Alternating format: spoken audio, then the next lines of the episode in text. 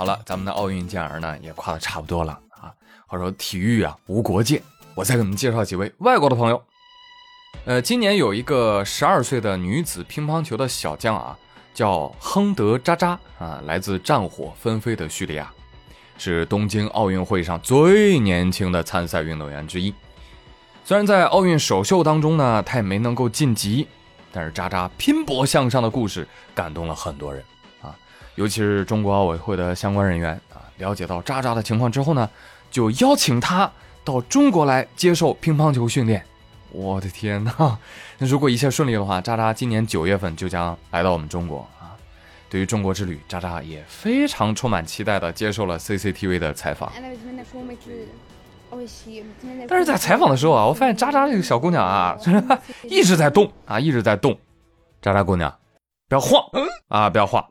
你知道那个不懂球的胖子最不喜欢人摇头晃脑啊。最近一段，特别是一个张继科，一个许昕，然后这样下去，你俩很危险。他摇头晃脑的，那不太用心。说你要不行你就滚蛋，换一个。对此呢，有的中国网友说：“哎呀，这是不是新的养狼计划呀？你怎么能那么揣测呢？啊，格局打开，师傅，我们是自己淋过雨，所以想给别人撑把伞，懂吗？”这就是奥运精神里面新加的那个词儿，更团结。世界各国增进理解，团结友爱，公平竞争。瞧瞧这境界，是不是？所以真的很期待啊，很期待，嘿嘿，期待有一个说着大碴子味儿普通话的叙利亚姑娘出现在奥运赛场上。福原爱说：“你直接报我身份证号得了。”但是这个渣渣姑娘啊，啊。嗯嗯，咱来到中国，可不可以起一个好听点的名字啊？在中国叫渣渣的只有渣渣辉，不要跟他抢名字了，好不好？建议你可以改名啊，你这个渣渣可以改名叫赞赞，对不对？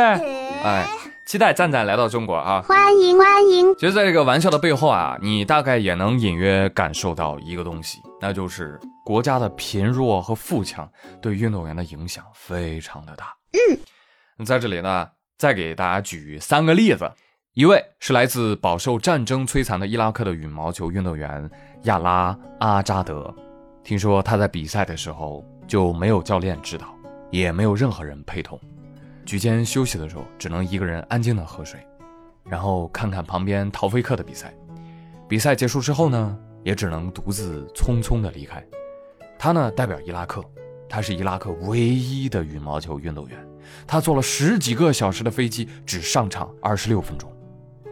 他跋涉千万里路，其实也不是为了奖牌，而是为了证明他的国家依然存在，他们国家的体育运动也依然存在。他曾经说过一句话，他说：“伊拉克战火连天，但是我只想打球。”第一个例子啊，第二个例子，希腊举重运动员西奥多罗斯·亚科维迪斯。七月三十一号，在东京奥运会赛后宣布，由于经济困难，他已经无法继续维持运动生涯了，因为他的运动生涯几乎就没有收入，每个月只能从当地的体育联合会领取两百欧元为参赛做准备。哎呀，他就哭着说：“我不是表现不好才哭的，我是因为我的职业生涯结束了。”哎呀，这一幕传到希腊啊，希腊人简直就要疯了，纷纷要捐款给他，希望他能够继续坚持。但是我们也不知道他到底能不能坚持下来。这可是在希腊呀，啊，奥林匹克的发源地呀，啊，唏嘘不已。哎，我突然想到欧盟了。哎，欧盟盟，你不是把成员国的金牌都算到自己头上吗？那那成员国的运动员你管不管？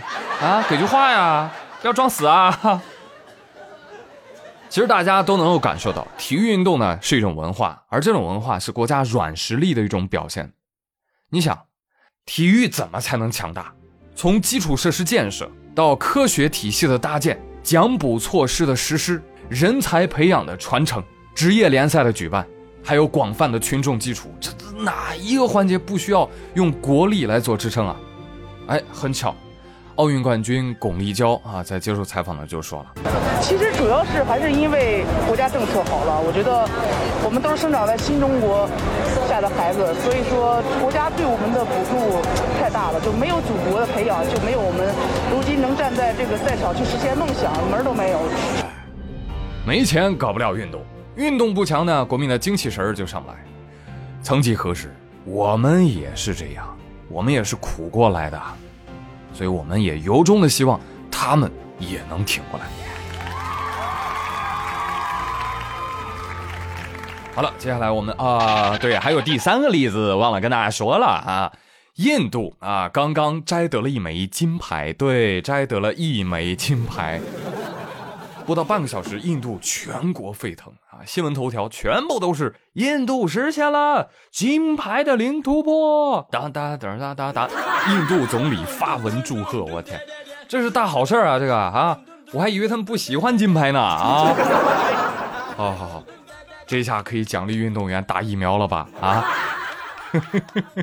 不用按种姓制度来接种了吧？啊，我不说，朋友们，您可能都不知道，在奥运会的历史上，可怜的印度一共只拿到过九枚金牌，其中八枚还是在一九八零年之前拿到的，啊，都是曲棍球比赛。后来呢，奥运会的赛场引进了人造草皮，而印度的运动员呢，平时根本就没有这样的场地训练。所以他们没有办法感受比赛时的那种力量还有耐力，从此印度的曲棍球就一蹶不振了。而接下来四十一年里，印度除了零八年北京奥运会拿了一枚男子十米气步枪的金牌之后，就再也没有金牌了啊！直到今天啊，我太难了。看到了吗？这就是世界第三的实力，爱了啊！好了，更多的场外新闻继续逗你玩儿。喂，东京奥组委，能不能先把床给修一下呀？最近，韩国奥运举重运动员陈润成在社交媒体发了一段视频，视频显示他睡的那个纸板床的床架开裂了啊，而且有向下塌陷的趋势。陈润成说：“哎，再坚持一周吧，比赛就要结束了。”哎，这个床就是我们之前说的日本环保床，纸扎的，哈，哎呀，这听着啊就不像阳间的产物啊，凉飕飕的啊，都用不着空调，所以非常的环保。而这些纸板呢，又是由五十多张瓦楞纸组成的啊，不用任何的螺丝啊、胶水啊。听说造价很高啊，一百七十万日元一张床，折合人民币九万九，不可能！我的妈呀，这。真假的啊？求证一下，有没有朋友知道它确切的造价的啊？这是网传九万九，这是真的？我天，这瓦楞纸是黄花梨木做的吗？啊，真敢报价呀！我建议啊，这一届奥运会的会计应该给一块金牌。为什么呢？人把账给做平了，太不容易了，这个。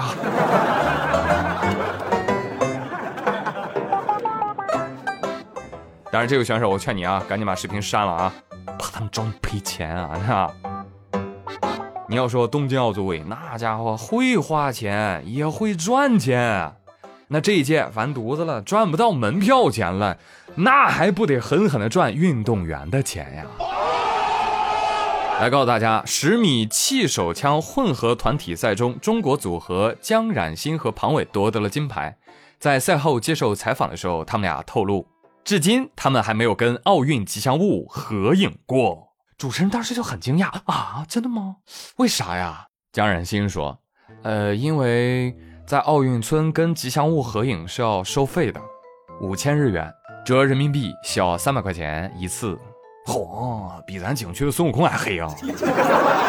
你在咱们这儿，你三百块钱给孙悟空，他都能给你炒个三菜一汤。我跟你讲，真的是你在奥运村里，奥运冠军跟奥运吉祥物合影要收费，我天哪，疯了吗？